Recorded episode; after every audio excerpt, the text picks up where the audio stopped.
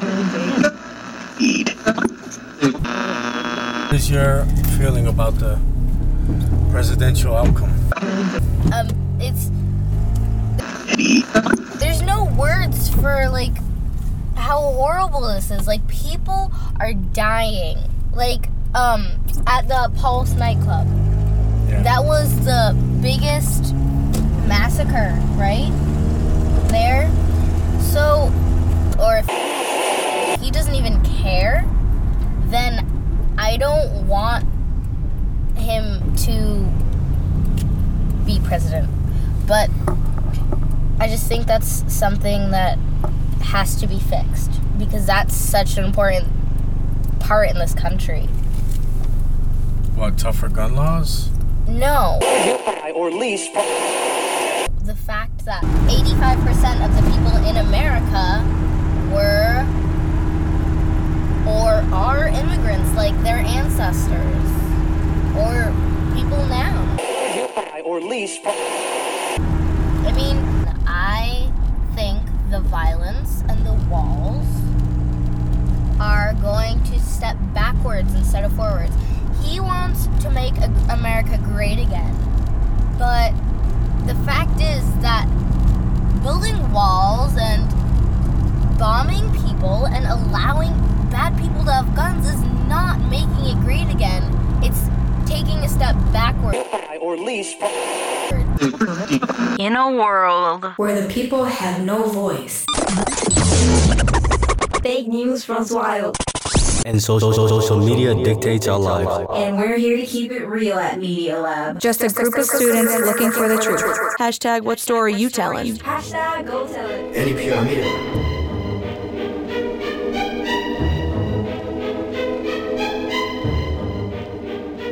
New England Public Radio's Media Lab is made possible through the generous contributions from the Berkshire Bank Foundation, Incorporated, the Community Foundation of Western Massachusetts, the Irene E. and George A. Davis Foundation, Tom and Kit Dennis, Thomas and Marilyn Ewig, the Kitteridge Foundation, Mass Humanities, TD Bank and TD Charitable Foundation, the United Bank Foundation, the Rotary Club, and two anonymous donors. To find more of our work, please visit us at nepr.net.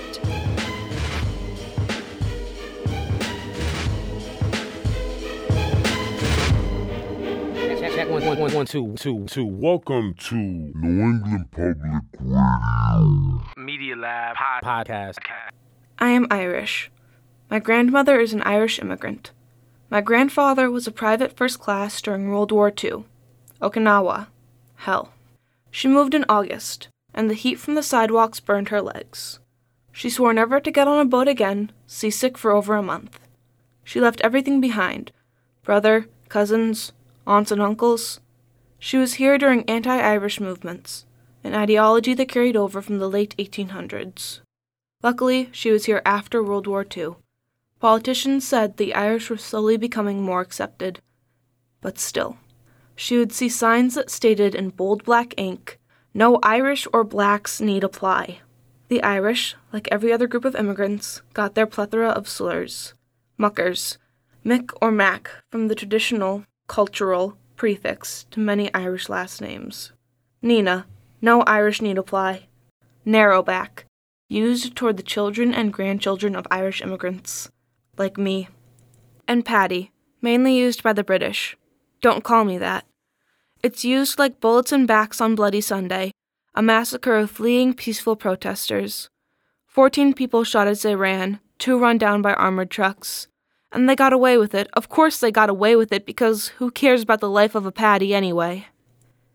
I am Irish, not a mucker, a Mick, a Nina, not a narrowback.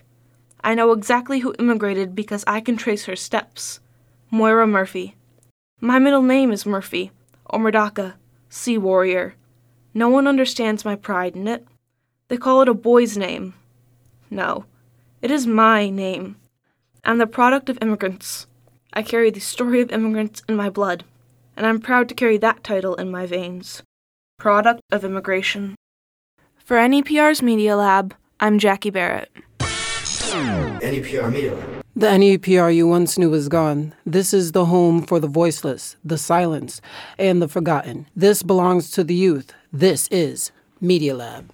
I still remember the bruises my father left on my soft skin. Through sleepless nights, I wondered if he was ever going to be nice to me, his own daughter. My dad did things people knew were bad. He used drugs, screamed at his friends, taunting them, until they ended up fighting. This abuse led to a difficult life, a life of all kinds of abuse physical, sexual, and verbal. School was no better. Kids bullied me, pulled my hair, called me names. I spent years alone trying to figure out what was wrong with me. Was I too skinny? Were my glasses too big? I felt like the biggest nerd on the planet. I just needed someone to understand me. Then I thought I met the person that did. I thought I could trust him. He wouldn't hurt me. He was part of the hood. No one was scared of him. He fought and would be on the block, hanging out on the street. There would be days when I didn't hear from him. No phone calls or texts. Whenever I would ask a question, like, What are you doing? How have you been? it would lead to an argument. There were problems.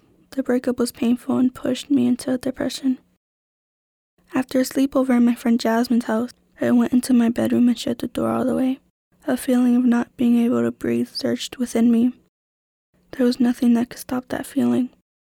To numb the pain, I began to overdose on my medication, taking twice as much as was prescribed, all in an effort to end the pain and sadness. It all landed me in the hospital, actually, four different hospitals, over the course of 14 months. There were days when I did not know who I was. Days I spent sleeping and not eating. I felt that I was in jail. After those 14 months, I was nervous to come home. It didn't look the same. It was hard to go from locked doors of the hospital to a free world. Now every day is an effort to lead a normal life. I never thought I'd see the day when I'd be a senior in high school. It's so hard. I'm struggling to pass MCAS. I failed the math portion three times. I'm really trying to graduate. Through it all, I think of my great grandmother, who endured her own ordeal a forced marriage at 13 to a man that could have been her grandfather, two kids at a young age. She was beaten, starved, and homeless. But the day came when she escaped. Now every day she tells me, Look at me, Aslan. I've been through so much for so long, and I'm still here breathing. I still deal with depression. I try to believe in hope. And like my great grandmother, I'm still here breathing.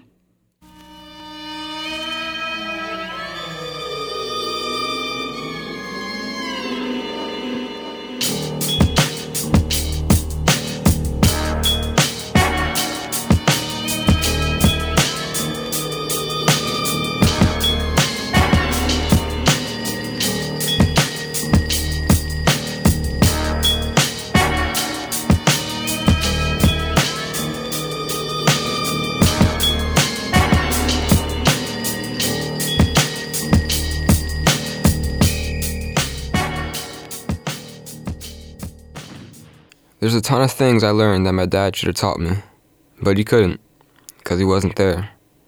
He didn't teach me how to shave, pick up girls, was never there to give the talk. He didn't take care of me when I was too sick for school, or even help me with my homework. It's okay, because I figured it out. And yeah, it was a struggle, but it all worked out eventually.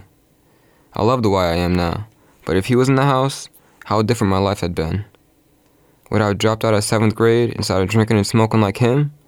Or still become the honor student I am? Would I have struggled as much as I did with my first love? Would I have been able to communicate more effectively, or maybe convey my love more clearly? I know, I know. It might seem like I overanalyze a lot. My two younger sisters live in different houses, with different mothers. Dad has always seen them more than me. For some reason, it seemed as though he never wanted to spend time with me, and I always wondered why. I didn't have any answers, and I never had the courage to ask him. Maybe he felt I was always able to handle life on my own. These are the things I think about. When people talk about having both parents, I often feel as though I'm having a small mental breakdown. Dad hasn't been in my life at all, I mean, I've spoken to him, but I spent more time locked up in my room with my global friends playing online video games. He lives about 20 minutes away from me and can never take the time to stop and simply say hi. It's more like he's some close relative who died. I would love to tell him all the tough times I've had, times that pushed me deeper into depressed state. To be able to hear him tell me, you'll be okay, or to share his own version of what it was like to grow. Recently, I found out my dad has a brother, but guess how I found out? My dad texted me. He wrote me saying his brother was in intensive care at the local hospital. Staff five times was no joke. My brand new uncle, already close to ghost, hit me with all this information. My dad not talking, but texting. My new to me uncle already about to leave my life. Thanks, Dad. As I entered high school, depression hit me like a brick wall. For a long time, all I did was play online video games. I refused to leave my room, and my mother had to bring me food. Otherwise, I would have not eaten. Even though my dad was absent from my life, I did have my best friend. She taught me new perspectives, like how to be more optimistic. She knows more about me than my father does. Hell, she could be my real father. I mean, she goes to a different high school. I can't see her often, but she sees me more than he does. She helped me when I felt totally isolated from everyone, and because of that, I became a successful honor student with college on my agenda, where I moved to the next chapter of my life and embraced my inner nerd. Dad, if you ever get the opportunity to listen to this, thank you for nothing. Or maybe should I say, thank you for this much. Without you around, I've grown up to be a better person than you. Media Lab, the podcast.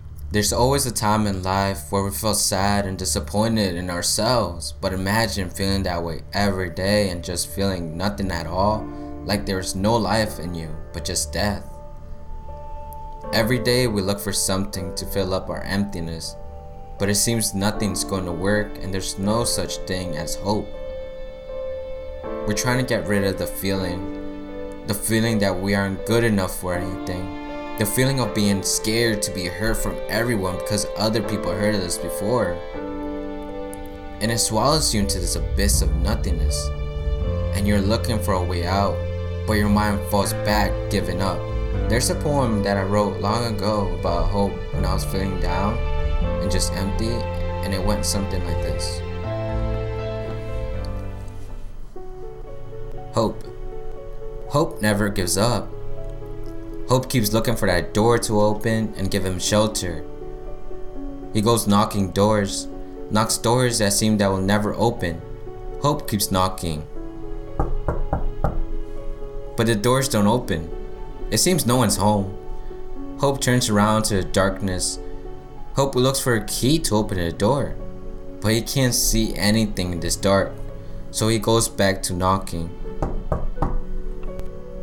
Hope never gives up. Hope still looks for that door to open and give him shelter. Hope knocks. Finally, a door opens, and with a big cold smile, death welcomes him in. In this poetry, Hope ended up seeing something that he didn't want, but there's a message in this poem.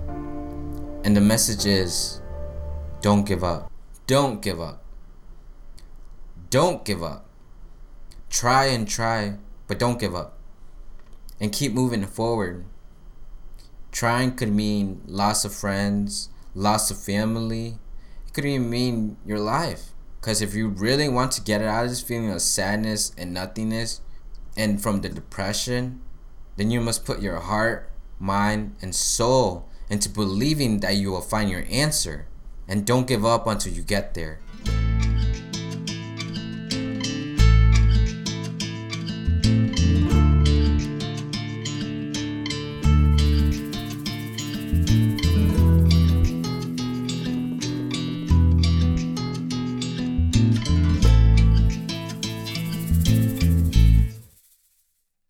Check us out on NEPR.net or you can hit us up on Facebook at NEPR underscore Media Lab. And don't forget to hashtag what story are you telling as you tell your own. Peace.